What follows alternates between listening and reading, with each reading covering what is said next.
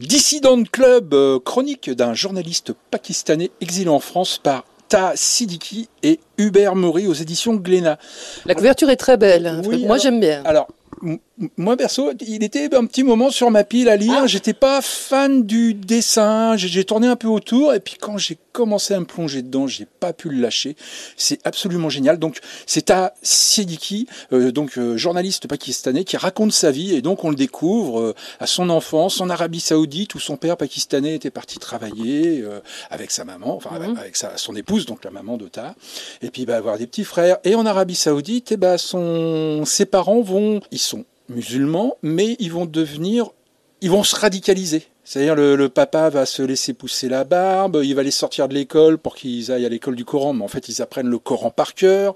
Euh, enfin voilà tout ça, et puis ils font des allers-retours pour voir la famille au Pakistan. Alors ce sont les années 90. Mais là, ils sont en France, arrivés en France. Après, bien Ouais. après, Ah, exil en France, c'est bien plus tard, parce Ah que l'album s'ouvre sur une tentative, euh, enfin, d'assassinat, d'enlèvement. On ne sait pas Mhm. exactement ce qui se passe, mais ça, je vous laisserai le découvrir dans l'album euh, de, de ce journaliste. Et voilà, on voit comment il va se construire, comment élever dans une famille qui va se radicaliser totalement, euh, qui embrasse la, la cause moudjahidine, euh, qui sont des fans de Oussama Ben Laden. D'ailleurs, Ouais. ils vont même travailler pour lui.